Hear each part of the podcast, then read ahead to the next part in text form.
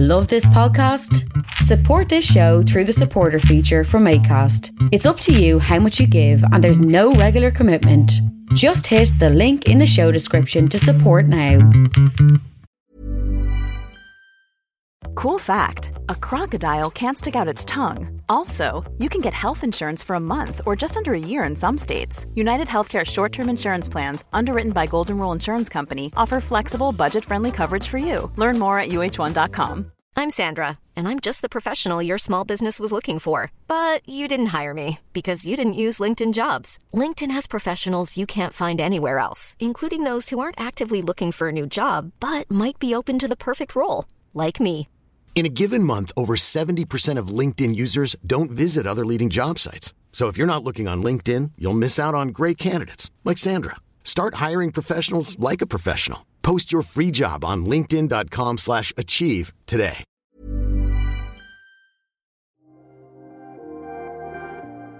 Welcome to Jerusalem Unplugged, the only podcast dedicated to Jerusalem, its history, and its people. Your host, Roberto Mazza, will bring you guests discussing their relationship with the Holy City. A journey through history, society, feelings, and hopes for the future. Follow the podcast on all social media platforms at Jerusalem Unplugged.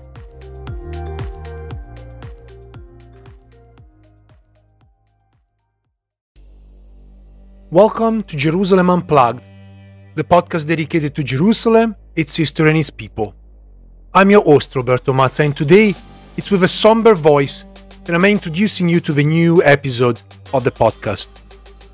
My guest will be Vincent Lemire, and we're going to discuss his book, his great book, In the Shadow of the War, discussing the fate of the Mughrabi Quarter, which was destroyed by Israeli bulldozer in 1967 after the Six Day War. But before we begin, I think it's important to remember that this recording has been edited during the third week of the war in Palestine. While the Israeli army is now entering Gaza with a ground operation, hostages are still being held by Hamas. And more importantly, and civilians in Gaza are suffering the worst of this war as they fled towards southern Gaza. And maybe they will never be able to find their home still standing as a result of the heavy bombing. And so, today we're going to talk about the destructions of a, a smaller area, one that marked the history of the Palestinians of Jerusalem, of Jerusalemites altogether. As in 1967, the Mughrabi Quarter long sat in the shadow of the Western Wall. And three days after the June War, Israeli forces razed the quarter. Its narrow alleys widened and homes removed to create the Western Wall Plaza. And so, with this book, Vincent Lemire writes the first history of the Mughrabi Quarter, spanning 800 years from its founding by Saladin in 1187 to house North African Muslim pilgrims through to its destruction. The book is based on archival documentation from all around the world. And the book engages testimonies of former residents and looks to recent archaeological digs that were originally meant to find uh, the Jerusalem of the times of David, but actually offered the Jerusalem of the times of the Mughrabi Quarter. And so Lemire offers a new point of entry to understand this consequential place. But before we delve into all of this, first things first, Vincent, welcome. Thank you. Thank you, Roberto. Now, just to start our conversation, can you tell us something about yourself and the origins of this book? Um, I'm, I'm, I'm a French uh, historian. I'm 50, 50 years old. Uh, I'm working on Jerusalem since uh, 1998. I spent uh, like eight years of my life to study the water supply in Jerusalem. Uh, so I'm working on the urban, yeah, urban history of, of Jerusalem. And in 2015, uh, I had a, a dinner at the Haifa Al Khalidi place um, in the very center of the old city of Jerusalem, just in front of the Western Wall Plaza. And at the end of this dinner, she she told me her story, the story, her story of the destruction of the Mograbi neighborhood uh, during the night uh, from the 10th to the 11th uh, uh, of June 1967. So during the Six Day uh, War, and she she not only told me the story, she gave me the story. It, it was something very strange, very strange and very strong. Yeah, very strange and very strong. And I, I, I went out, uh, and from this very day, it, it, it cannot be outside of my brain. And I had, during this time, I had many, many other projects and so on. But in, in a few months, I, I understood that I will have to tell the story of the Mograbi neighborhood, which was what what was strange. It's I, I was working on Jerusalem for uh, uh, almost uh, 20 years ago, and I didn't know anything precisely about the story of this uh, neighborhood. That's why I, I decided to to work on it. Let me remind the listeners first of all about your work, which is in French, but is a very important book, La Soif de Jérusalem which is basically a, a book about uh, the uh, you you called it the hydro history of Jerusalem, which was very very uh, an interesting approach to look at uh, the history of water in Jerusalem. I want to go back to the Mughrabi Quarter. So the book is about the history of the Moroccan or Mughrabi Quarter of Jerusalem from 1187 to 1967. So it's a very long history. But I'm curious about why did you say that the quarter is in the shadow of the wall? What does it mean to be in the shadow of, of the Western Wall, this very uh, holy place for the Jews? Um, yeah, this is the, the, the subtitle of the book, and precisely because uh, the Mograbi quarter was was, loca- was located uh, in front of the Western Wall, exactly in front of the Western Wall. For the people who are listening to us, I'm sure that they they or or they went in Jerusalem, so they see the Western Wall directly, or they have seen once or many times a picture of the Western Wall with, with the Dome of the Rock uh, behind. It's it's like it's one of the most iconic uh, view uh, in the world, like the Eiffel Tower or I don't know Brooklyn Bridge, or and uh, for the people who are listening to us, it just the the Western Wall Plaza today. It was the Mograbi neighborhood. It's as simple as that. Uh, the plaza was was was the neighborhood. So the neighborhood was uh, located, uh, yeah, in the shadow of of this uh, holy site of this western wall and of course it will it will change the, the destiny of, of this neighborhood of this uh, Mograbi quarter but we have to add something which is strange but still um, that the when when the when the the the Mograbi quarter was uh, uh, was built uh, so at the end of the 12th century this wall which is an Herodian one was not a holy site and was not a Jewish holy site or Jewish or Christian. It was not a holy site. The the the, the Jewish communities of Jerusalem uh, used to pray on the eastern wall, to say, uh, facing the, the the Mount of Olives or on the top of Mount of Olives or in other places. But we have no uh, any any any uh, um, testimony that that there were Jewish praying here before the middle, the second half of the 16th century, which was the when when Soliman the Magnificent uh, built uh, built the the, uh, the wall of, of the of the old city. So it's it's strange because during three and a half uh, centuries, this Mograbi neighborhood was located uh, in the shadow of a wall, which was yeah a wall among other walls and uh, three three and a half centuries after that, it became a holy site and a holy site more and more important for for the Jewish uh, population, and at the end of the 19th uh, century, for even for Zionism, and after for Israel, and so on. And that is the history of this neighborhood, and that's why it will be uh, destroyed. At, at the end of the day. I think you mentioned a very important point about uh, uh, the Western Wall. Um, the fact that today we take for granted that the Western Wall is this uh, obviously Jewish holy place, probably the holiest place for the Jewish people. But it's true that effectively, uh, up until the 16th century, all of the uh, uh, Jewish travelers to Jerusalem report that they were praying outside the walls, and the wall is barely mentioned. And so, obviously, we need to take into account the fact that holy places change locations and change meaning throughout time. Nothing is fixed. And I think this is very important because today we tend to think about holy places as fixed in time and they never change throughout their history, but that's not certainly the case. Now, I, I want to ask you something about uh, your obsession. Uh, some listeners may know that Vincent Lemire was also the director of the Open Jerusalem Project, which was a project dedicated to collecting uh, sources worldwide about Jerusalem. And in the book, there is an amazing picture. It's a drawing uh, that gives the readers a good sense of the archival journey that you undertook in order to collect the material needed. So I was wondering if you can give us a sense of the sources that you have used and particularly where did you find them?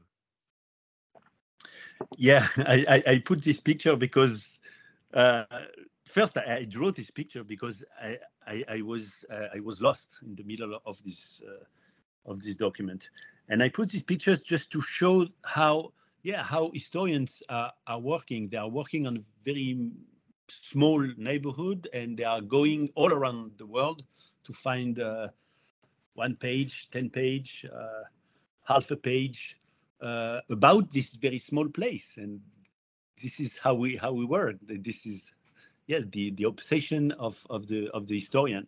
And yeah, this in this case, I, I agree. In this case, it's very it's very impressive because because the Mograbi neighborhood is in the middle of many many um, many many strategies, many many powers, many many uh, uh, institutions, and so yeah, I had to I had to to go uh, in in in very different places. It's an Islamic history because it was it was a waqf, it was an Islamic waqf, so I had to work in the in the Islamic archives, not far away in Abu Dis, so just east of uh, east of uh, of Jerusalem today.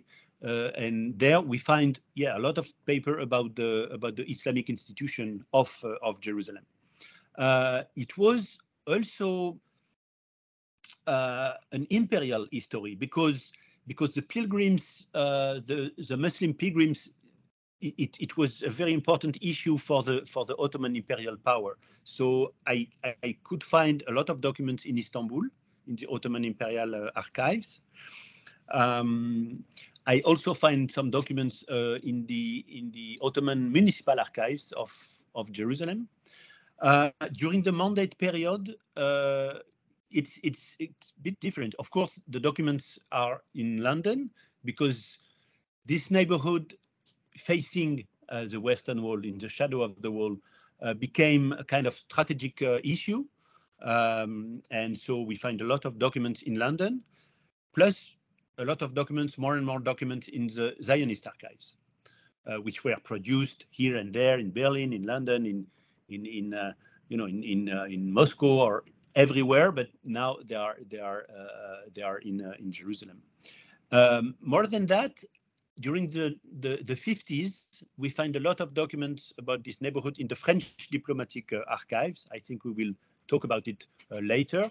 Uh, and it's and it, for me it was it was uh, yeah discovery yeah scoop very very uh, it's, it's very new uh, and and so I, I I I found a lot of documents there in west of France Nantes where we find the the, the diplomatic archives um, and for the end of the history of course I had to go in the Israeli State Archive uh, because yes, the the Israeli administrations, let's say, institutions uh, decided to destroy uh, this neighborhood, and and after that they they they had a strategy to to to build a kind of of silence around this. So so yeah, I, I, I had to work in the Israeli uh, Israeli archives, and and at the very last, uh, I had to work in the in the international organization like Red Cross, for example, in in Geneva, because after the destruction, this this international organization uh, they they took care about the inhabitants of of the neighborhood. So we have uh, a lot of, of documents about not about the neighborhood itself, but about the inhabitants uh, uh, of the of the neighborhood.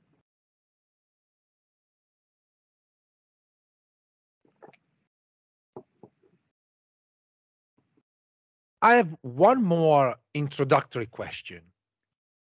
I must admit, when I read uh, the book, and I also want to tell listeners that I read also the French version of the book, I was a little bit puzzled by the kind of history you were trying to tell. So I'd like to uh, know from you what kind of history are you trying to tell? What, what kind of history of a Mughrabi quarter you try to uh, write down?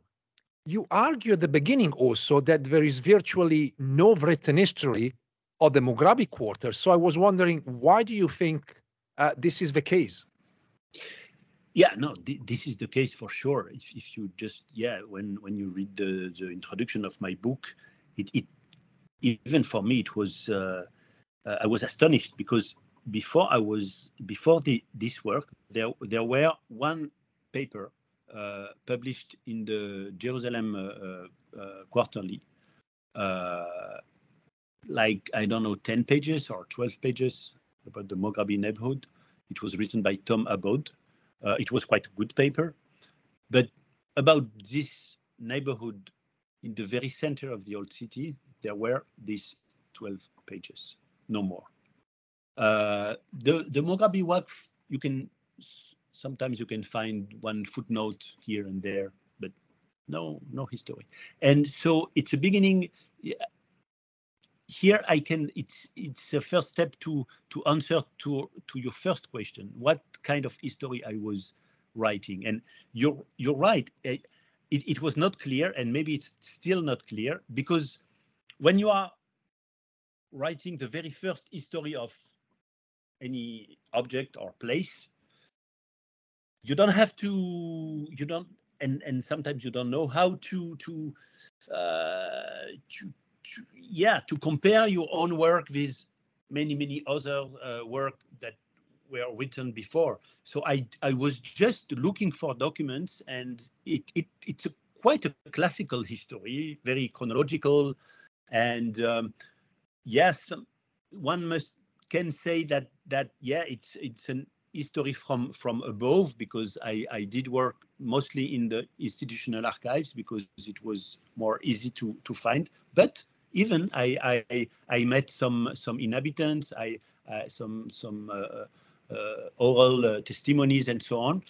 But you're right. There is no there is no strong methodological uh, choice at the beginning of of the work. Maybe maybe in uh, yeah during the work i i, I invented uh, something and and i, I add the archaeological uh, data and, and so on so maybe the the the originality the originality of the work uh, was invented uh, during the uh, during the, the, the work itself. I found it fascinating the fact that you're talking about, uh, you know, breaking the ground of something new. So my hope is that in the future people will pick up from your research and start writing more histories of the Mughrabi quarter because it's say in the book, and obviously the book try to tries to cover uh, most of the chronology of a Mughrabi quarter. There's so much to uncover about it. And here I sure. really want to start talking about uh, the origins of the quarter. So if you can tell us a little bit more about how the quarter came to be, and also a little bit more about the waqf associated with it. Yeah, so we are at the end of the 12th century. Uh, certain uh, Saladin uh, conquest uh, the city, and he conquest a city, so just just at the end of the Crusader uh, uh, period, and he has to re-urbanize this this city first, and second, uh, he has to to make this city again an Islamic city. And for that he has to to to help the pilgrims uh, and and first of all the pilgrims for for from far away and from the west so the Maghrebis he, he, he must to he must help them to to come uh, in the uh, um, in the holy city of uh, of Jerusalem, in the Islamic holy city of Jerusalem. So it's an Islamic uh, um, and and it, it was uh, created precisely to to and con very concretely to host, uh, to take care, to feed the people uh, from the west. So from today, let's say Tunisia, Algeria, and Morocco. Uh, so the Moghrebis, and these Moghrebis sometimes they were in Jerusalem for a few days, just before uh, going uh, to Mecca. But sometimes they will stay some weeks or months or even they will stay years and sometimes even they will die there because uh, you never know. Maybe uh, you, you have widow uh, you have uh, illness you have yeah it, it it was the medieval time and the modern time. It was not easy uh, to to to to travel. And it is the Moghrabi neighborhood tells us the history of the pilgrims of the of and of the pilgrimage uh, before before the planes, so before uh, like 50 years ago. And it was a very long and a very dangerous uh, travel, and and one uh, need some places like like the Moghrabi neighborhood uh, in the middle of the road. Now, in the first chapter, you're talking about uh, the archival visibility in the late Ottoman era. So, it, essentially, chapter one is a survey of the Moghrabi quarters uh, in this period of time. And I was wondering if you can share some of the stories that you recount in the book. Yeah, it's the, the, the late Ottoman history of the neighborhood tells us two things, I think. The, the first is that the neighborhood was very important at an imperial uh, level.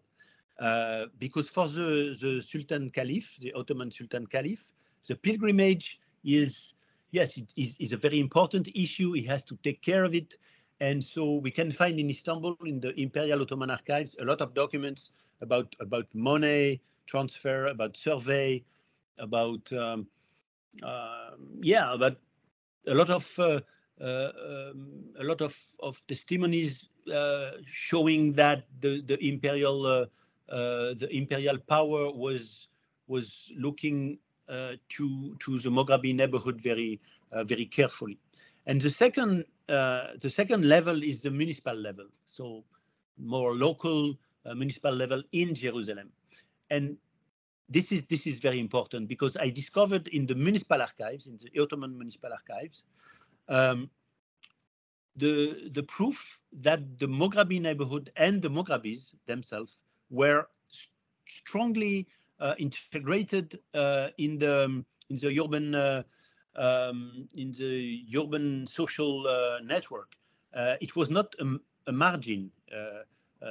it was 100 the contrary of, of a margin. It was in the very center of the city geographically, but even even um, we can we can we can uh, see that the the Moghrabis were were working in the financial uh, uh, officers um, in in the tax and customs and so on. So you can see that they were in the very in the middle of the of the social and, and political network and the notabilities uh, in Jerusalem. This was a discovery because before working, I was thinking that yeah, it was a kind of yeah kind of margin in the in the very south of the old city uh, of Jerusalem, and the municipal archives tells us exactly the contrary.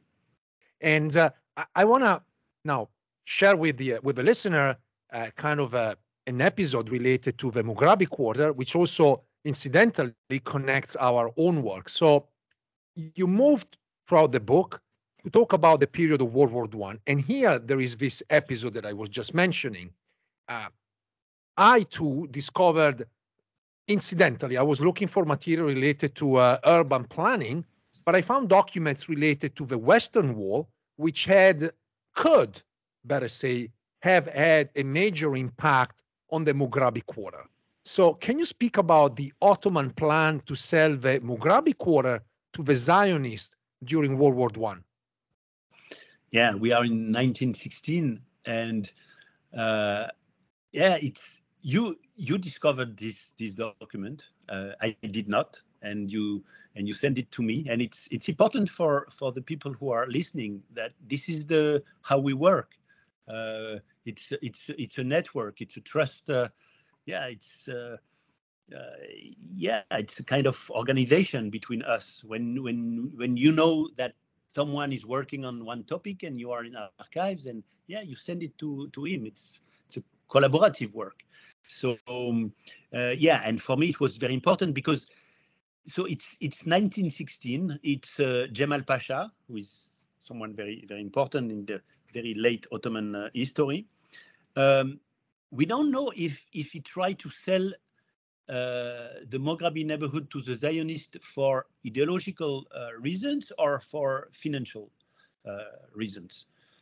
In my point of view, I think it's more for financial uh, issues. He, he, he, was looking for for money uh, for himself, or you know, for the Young Turks, or for the war, or for yeah, it was Jemal Pasha was quite someone and and the, the second issue is that uh, during that time, the Ottoman Empire was, uh, there were an, an alliance with uh, Germany, and the World Zionist Organization was based in Berlin.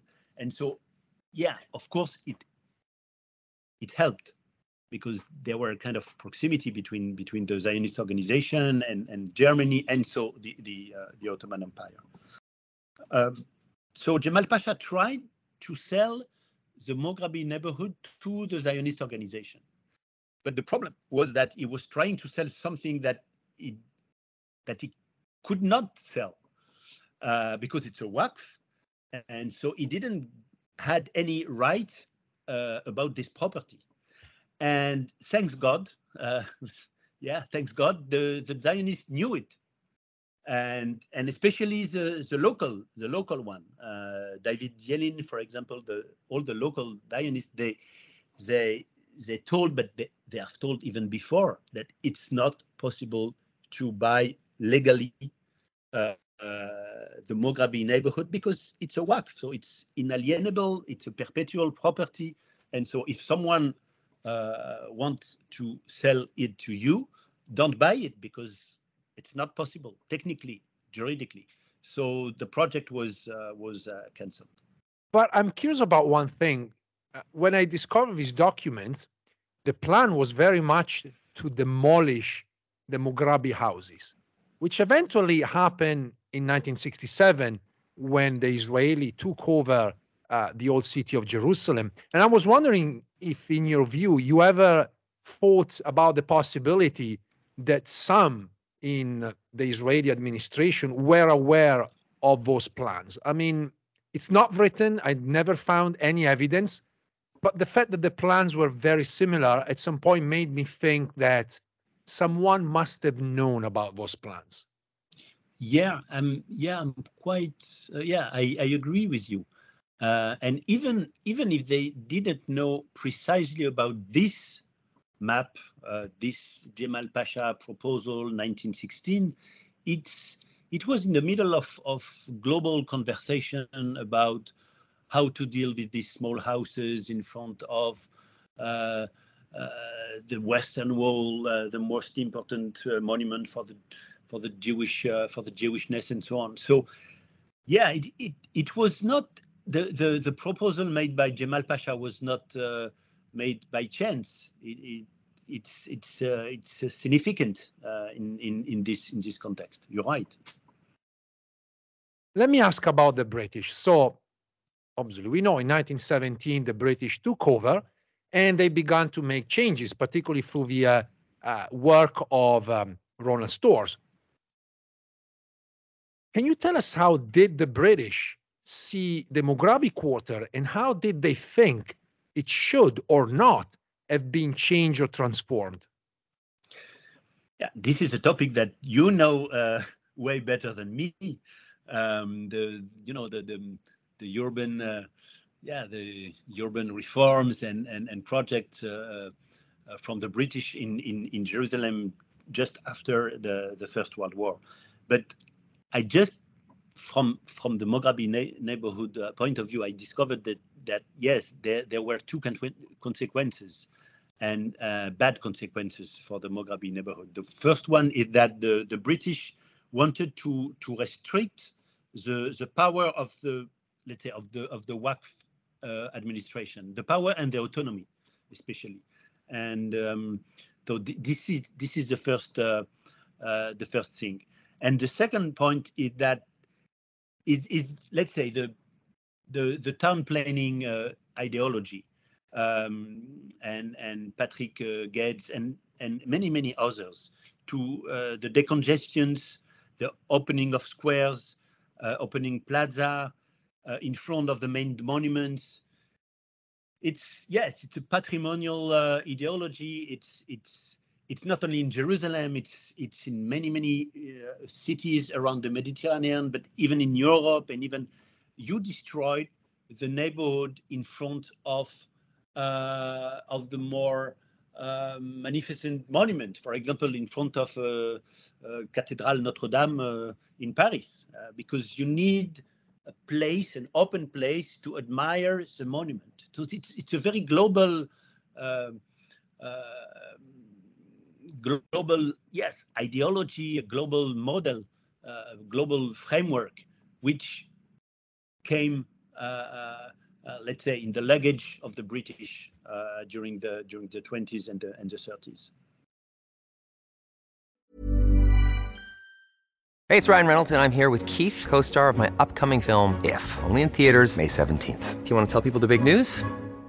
All right, I'll do it. Sign up now and you'll get unlimited for $15 a month in six months of Paramount Plus Essential Plan on us. Mintmobile.com slash switch. Upfront payment of $45 equivalent to $15 per month. Unlimited over 40 gigabytes per month. Face lower speeds. Videos at 480p. Active Mint customers by 531.24 get six months of Paramount Plus Essential Plan. Auto renews after six months. Offer ends May 31st, 2024. Separate Paramount Plus registration required. Terms and conditions apply if rated PG. I'm Sandra, and I'm just the professional your small business was looking for. But you didn't hire me because you didn't use LinkedIn jobs. LinkedIn has professionals you can't find anywhere else, including those who aren't actively looking for a new job, but might be open to the perfect role, like me.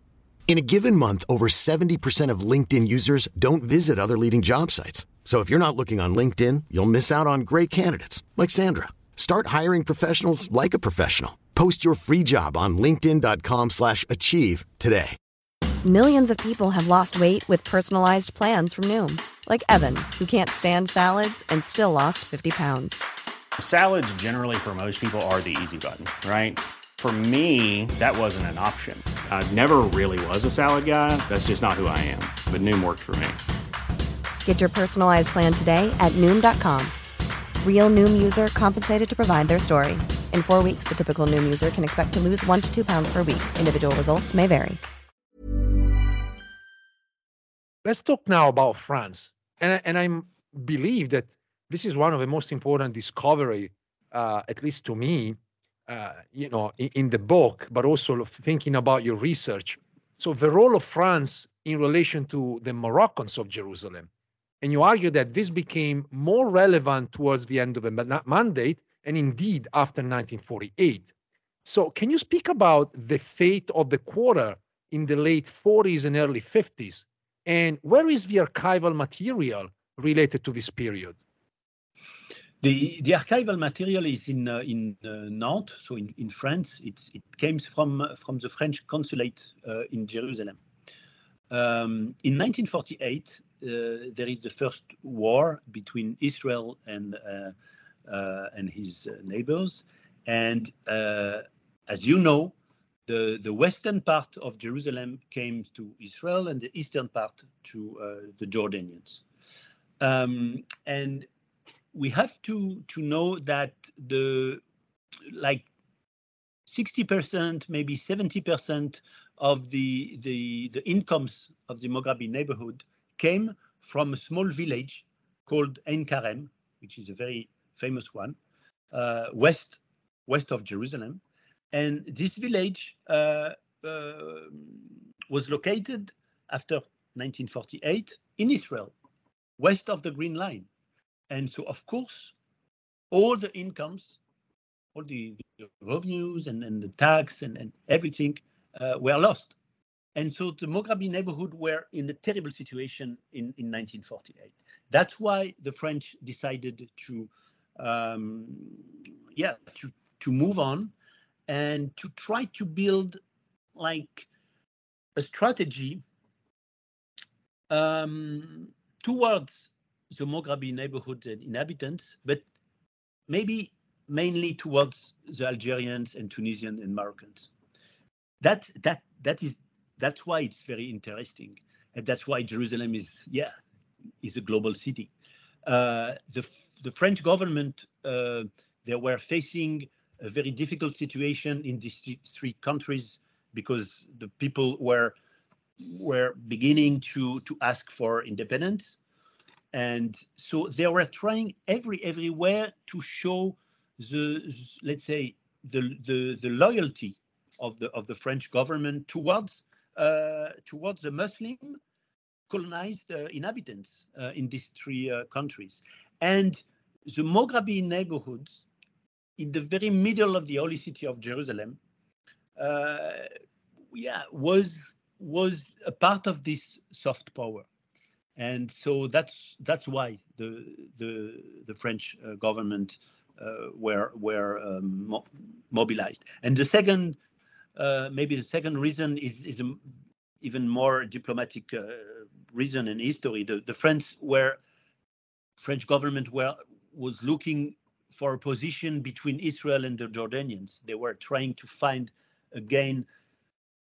I don't know how to say it. Something to do, something to say. It's you know diplomacy stupid it's you have to yeah to find a strategy you have to find places and and and so to have a kind of of sovereignty in the very middle of the holy city of Jerusalem, the, uh, the old city, just in front of the western wall of Jerusalem. And the French, of course, they, they knew that there were a conflict between the Jordanians and the Israelis about the access to the western wall during this very period, uh, because the Jordanians refused to to to let the the, the Jewish Israelis uh, get in. So for the French, the French government, uh, they were thinking that yeah, maybe it could be helpful to be here and to try to intermediate between uh, Israel and, and and the Jordan. It won't work, but this is this is life. But yeah, it was uh, a few years of history of the Mughrabi neighborhood. It produced a lot of documents, a lot of descriptions, uh, even social descriptions of the inhabitants, how many people from Tunisia, from Morocco, for Algerians. So, so for, for a historian, it's, it, of course, it's very, it's very helpful. This is a fascinating bit of history to think about that France claimed some sort of connection with the Mughrabi Quarter through its colonial possessions throughout North Africa. And you're right, that makes the history of Jerusalem uh, even more global. Uh, you know, just beyond religion, there's also the question of geopolitics. And your chapter four really shows uh, how the history of Jerusalem is a global one. And I was wondering to what extent uh, events like the war in Algeria or the Suez Canal crisis in 1956 have influenced the Mughrabi Quarter and also the historical material, so the, the archival documentation related to the Mughrabi Quarter. Yes, because step by step, the, the this soft power strategy uh, contradicted uh, the the violent and and cruel uh, war um, against the Algerians uh, in Algeria. Uh, it it it became more and more difficult to to to you know to justify to help uh, the Algerians and Tunisian and Moroccans in in in Jerusalem and to fight them and to kill them uh, in their own country, in their countries. Um, and so this contradiction uh, was more and more important. And in, in 1955, 1956, the, the, the uh, Tunisia and, and, and Morocco uh, were lost. So, yeah, the, the, the, the even uh, two thirds of this strategy is is out out of the table, And um, in, in 1956, yes, the, the Suez Canal uh, crisis, the Suez Canal War, um, uh, shows a direct alliance between Israel and, and the British and the French.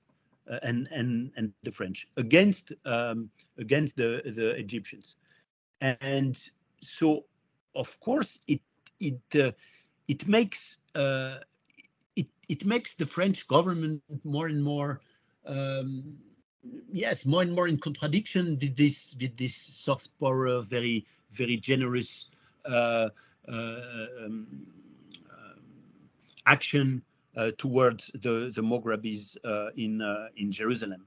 And at the end, uh, in 1962, the France lost for good, lost Algeria, and so they don't have any anymore any right to protect the Mughrabi neighborhood in in in Jerusalem. This is, in my opinion, this is a kind of direct um, factor for the destruction just five years after. Which brings me to the question of, uh, you know, so far we discussed the Mughrabi quarter when it actually existed, when the Mughrabi quarter was constituted by houses and people, alleys, and, you know, a daily life. But in 1967 brought what you call expel and demolish. So the Six Day War marked the fate of the Mughrabi quarter. Can you just briefly tell us about these events? How that happened? How did the uh, Mughrabi quarter ended up being fully demolished? The first thing is that the, the Israeli government they knew about 19, uh, 1962. I have I have many many archival uh, proof that they knew directly that the Mughrabis in Jerusalem uh, they they they didn't have any more any protection, juridical, financial, dip- diplomatic protection just five years before, and and, and on a very high uh, level, uh, the, the, the, prime the prime minister. Um, so and and and and the six day days uh, war, of course, was a kind of opportunity. Um, I'm not saying that it was scheduled for June 1967 uh, to destroy the Mughrabi neighborhood because because it was not scheduled to take East Jerusalem uh, in in in uh, in in that period. But but to, now we know more and more that the Israelis were prepared to to to uh, to take Jerusalem. They were prepared. They they they yeah they in, in case uh, there were there were some uh, some some process and, and, and strategy and protocols and, and so on. On, on Wednesday, uh, 7th uh, of June, 1967, the, the, Israelis get in the old city of Jerusalem, uh, and inside every every every quarters, it's it's very small, you know. Um, just uh, 36 hours after that, uh, during the morning of the fr- Friday, the 9th, there were two decisive and strategic uh, meetings. The first one was between Teddy Kollek, the mayor of West Jerusalem, and Uzi Narkis, who who, the, who, who, who commanded uh, the, the, the, the, military operation, Israeli military operation in Jerusalem and around Jerusalem. So, you know, it, it, you see, it's a very high level meeting. And there were a few, uh, um, a few decisions a few decisions, and it's written on the paper that the third one was the destruction uh, of the Mughrabi neighborhood. So yeah, it was decided uh, two days before uh, the destruction on a very very high level, the municipality plus uh, the Israeli army. And on the same day, on the same morning, Friday the 9th, um, there were another meeting in the Foreign Affairs uh, Ministry uh, because the Foreign Affairs Ministry was preparing, let's say, the consequences uh, of the destruction. They were trying to, yeah, it's kind of damage control uh, uh meeting, and so they were they were uh, preparing some wording, languages, justification. Yeah, it was an old neighborhood. the houses were very dangerous. It was very urgent to destroy it. Come on was not that urgent to destroy these eight centuries houses just uh, just during the war. But you know, we can see that the municipality of Jerusalem, the Israeli army, and the government, because the Ministry of Foreign Affairs were directly involved in this uh, in this decision. And on Saturday, uh, at around five o'clock, five and a half, uh, there were a meeting um, just in front of the Western Wall. There were architects, uh, archaeologists, uh, national park, uh, Israeli na national park, um, the head, and they and they, they they draw they draw a map. they tried they tried officially they tried to preserve some some of of the main building of the neighborhood. For example, the Madrasa Al Afdaliyah. Uh, we can see it on the map that they draw, but they draw it very very quickly. You know, on maybe maybe a table or maybe not a table on on I don't know a car or something around there. And but the, but the, the destruction was way more large than than the map, uh, and 1,000 eight, between 800 and 1,000 inhabitants were expelled this very night. Uh, so at the end of the day of the sat Saturday, uh, 10th of June, and the neighborhood was destroyed during the night. On Sunday morning at nine o'clock, there were journalists from the the Jerusalem Post uh, up there, and you can see that the Mughrabi neighborhood uh, disappeared. And we should say that in the book there are some uh, very dramatic pictures uh, showing the demolition and what was left after the Mughrabi quarter was destroyed. And so I want to ask you something about uh, the demolition. You call the demolition of the Mughrabi quarter a catastrophe. So what happened after these houses were gone? Um, as I just said, yeah, one one thousand inhabitants were expelled. Uh, they were expelled uh, or in Silwan or uh, in Beit Hanina, or some had some families in Jericho or elsewhere in Palestine.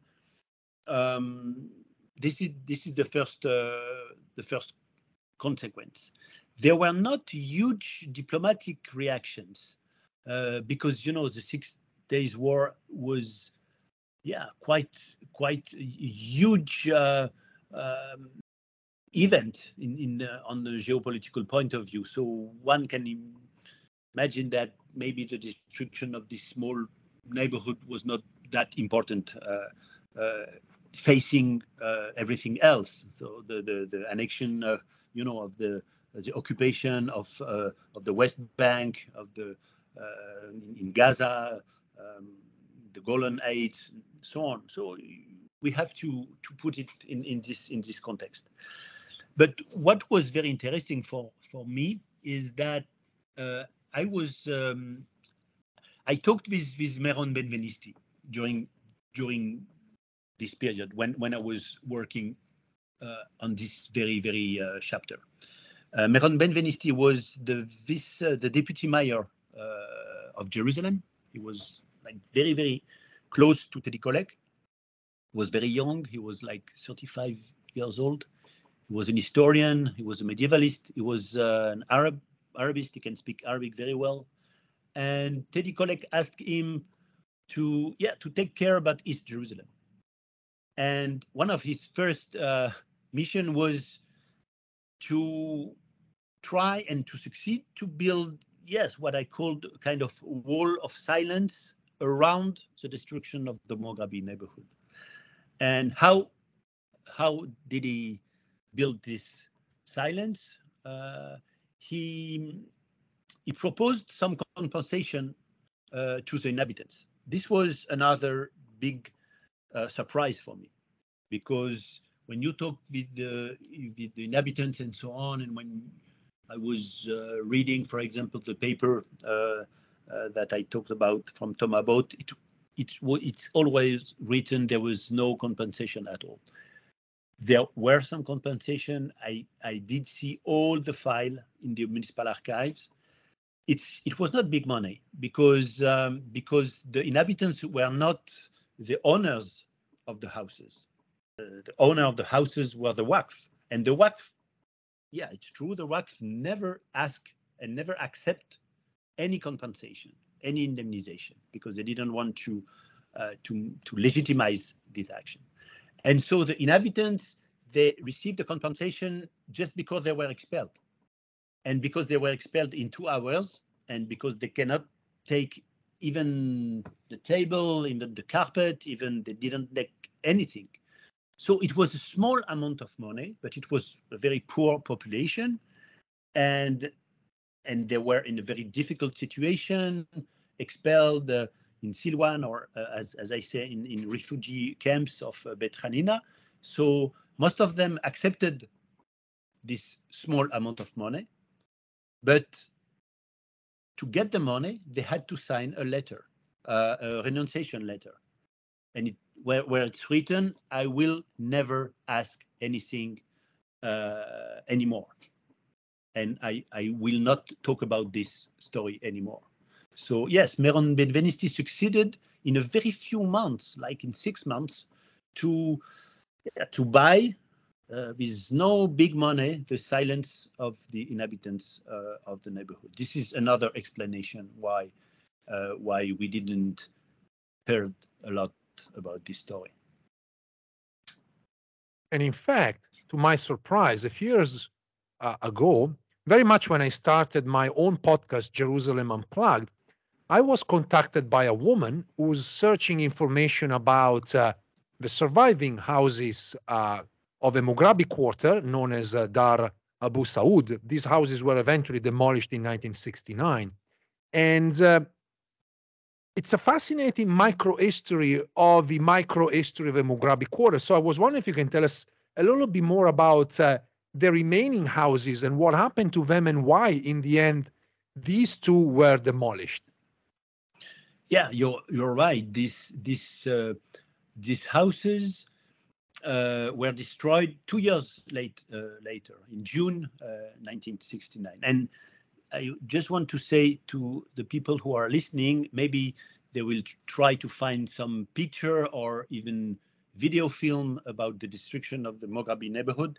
There is no video film about the destruction. And on the web, uh, you can see some uh, video film, uh, and it's written "Destruction of the Mughrabi Neighborhood June 1967, but it's not. It's the destruction of the Dar Abu Saud. There was there was no one uh, video uh, or or camera uh, film uh, footing in 67. It's 60 69, and yeah, it was. there were some some pictures and some film in 69 because because these houses are very big. if you look at, at, at the picture before it was destroyed, it, they were very big. They were they were these houses were put on a small hill, let's say, so they were much more higher than uh, um, the, the, the, the, the Mughrabi neighborhood uh, itself. It, it, it was very prestigious houses and families. And that's why a certain uh, Yasser Arafat uh, did uh, uh, spend like three years in these houses uh, during the 30s.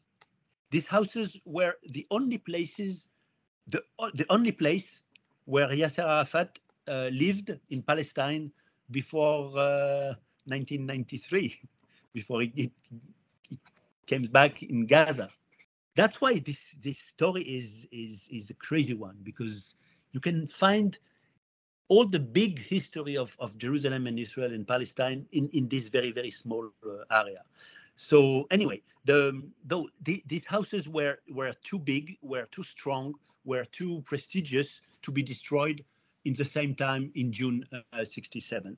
So um, it was impossible to to destroy it discreetly in in in uh, in one night. So in the archives, uh, I, I I could find all the the whole process to to justify to legitimize this description, and it, it was very complex because it was not like you know, between the Friday and the Saturday in the middle of the war. Uh, it was in front of every all the journalists, all the national, all the organization, and and even even in front of some Israeli institution. uh, Meron Benvenisti, the same one, refused to participate uh, in this strategy. Uh, it's written is because um, one one time um, I, I, didn't remember one office asked him to as as as the municipality ask the municipality to to declare that this building is very dangerous and and and will collapse because there is a crack in it. And Meron uh, answered okay come on. I know why you are asking me uh, to uh, to declare uh, uh, the, the very dangerous situation. And i don't want to participate uh, in this lie. So do it by yourself, destroy it, but I don't know, uh, I don't want to. So it's very interesting because it's a very Israeli history, and even today you have this kind of tension between between some yes different places and different. Uh, Israel is not like a monolith, and and even in in '69 it was not a monolith. But but but at the end of the day, uh, the, the, the Abu Saud houses were were declared in, in very urgent danger of, of, of collapse and it was destroyed uh, two years uh, two years uh, after. Let's come to the epilogue of your book. So, in the epilogue, you talk about the archives in the ground. In other words, the idea that while digging for archaeological evidence related to ancient buildings, archaeologists, and even today really, uh, began to unearth material related to the Mughrabi quarter. How do they deal with this? How do people react and how does this add to the story of the Mughrabi quarter? Uh, if, even for me, it was, um, yeah, it was a very strong uh, uh, period of, of, of, my research because uh, as, as historians, yeah, we, we know how to deal with, you know, with, with papers, with documents, with testimonies. Some sometimes it's very strong. Even even we know how to deal with uh, oral testimonies. Someone is telling us a story, but we are not archaeologists, so we, we don't know how to how to deal with objects. Uh, sometimes, yeah, it's, and, and it's not a Neolithic or you know Herodian or biblical object. It's like it's very, it's it's it's in front of you, and it's like just 50 50 years old. For example it's a little game a little horse uh, and you can see even the, the the child who were who were playing this. It's it's it's a direct link to the to the history. It's very sensitive. Uh, i did work of course with israeli colleagues and again it's yeah i i, I can find some like complicity inside the um, among the, the, the, Israeli archaeologists because uh, th there were public works on the on the Western Wall Plaza uh, since uh, 20 years to build toilets on the north part, to build tourist office on the on the western part, to build a new ramp uh, towards the, the Gate on the southern part. Yeah, there were public work, and when when you are doing some public work, you have to dig, just even just to to put the the the uh, the, the, the house or, or the infrastructure you are you are working on, and uh, because it's Jerusalem, always you have to to ask for archaeologists just just, just to check, and immediately just like one meter, half a meter uh, below uh, the very plaza, of course, they discovered object of the everyday life of the Mughrabi uh, quarter, like um, um, tools uh, uh, from a hair cutter or from a butcher, or or even uh, objects directly coming from from the houses, like bottles, like a, a sewing machine, a big sewing machine. Why? Because the inhabitants again, they were expelled in two hours. So it's like it's like Pompeii. It's like they they didn't uh, move their stuff.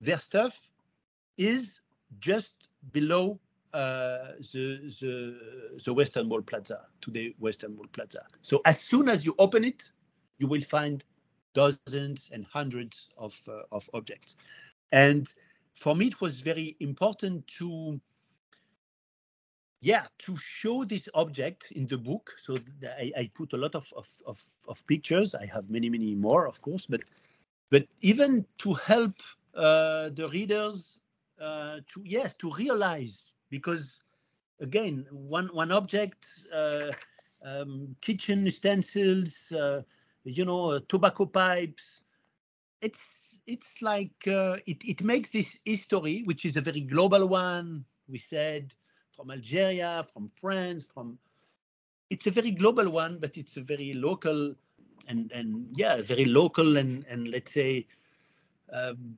banal uh, banal history uh, of of one neighborhood of uh, of Jerusalem. So this is why I, I was I was working with this uh, archaeological uh, data. I have one last question, and I kind of like want to go full circle. So what do we learn from bringing back the history of the Mughrabi quarter, and ultimately? What does the history of this quarter tell us about Jerusalem? First of all, I think this history tells us, yeah, that Jerusalem is a global city. Okay, we said it. But more, uh, even more than that, tells us that that even the more iconic places in Jerusalem, most of them are very recent or even very new. Uh, we know it for the 19th centuries. We know as historians of Jerusalem that most of the Christian holy places were, you know, invented, uh, built um, uh, in the 19th century. But again, this Western Wall Plaza, because it's a Herodian wall for everyone, and it tells us another thing. It tells us that the pilgrims and even the tourists, they come in Jerusalem uh, to look for let's say, eternity. They don't want that, maybe they don't want us to tell them that uh, what you are looking for, yeah, here this wall was built by Herod in the Herodian time. But it's it's a Jewish holy place uh, just for five centuries ago, and just 50 years before here, you had uh, a living uh, neighborhood with a butcher, with a bakery, with children playing. Uh, they don't want to hear it. And as historians of Jerusalem, we have to tell this story. And that's why, that's why, um, yes, to, to conclude, that's why I decided to produce uh, a 3D reconstruction of the neighborhood and, and to put this 3D reconstruction in, an, in a free app that all the people who are listening to us they can download it for free on Apple Store on, or, or on uh, Google Play Store. It's called uh, Jerusalem Maghrebi Quarter. And in, in, in two minutes, they will they will be inside the, the Maghrebi neighborhood. They will be above or inside in the street. They can they can visit uh, this neighborhood again because I think that yeah it's it's important to to publish some books.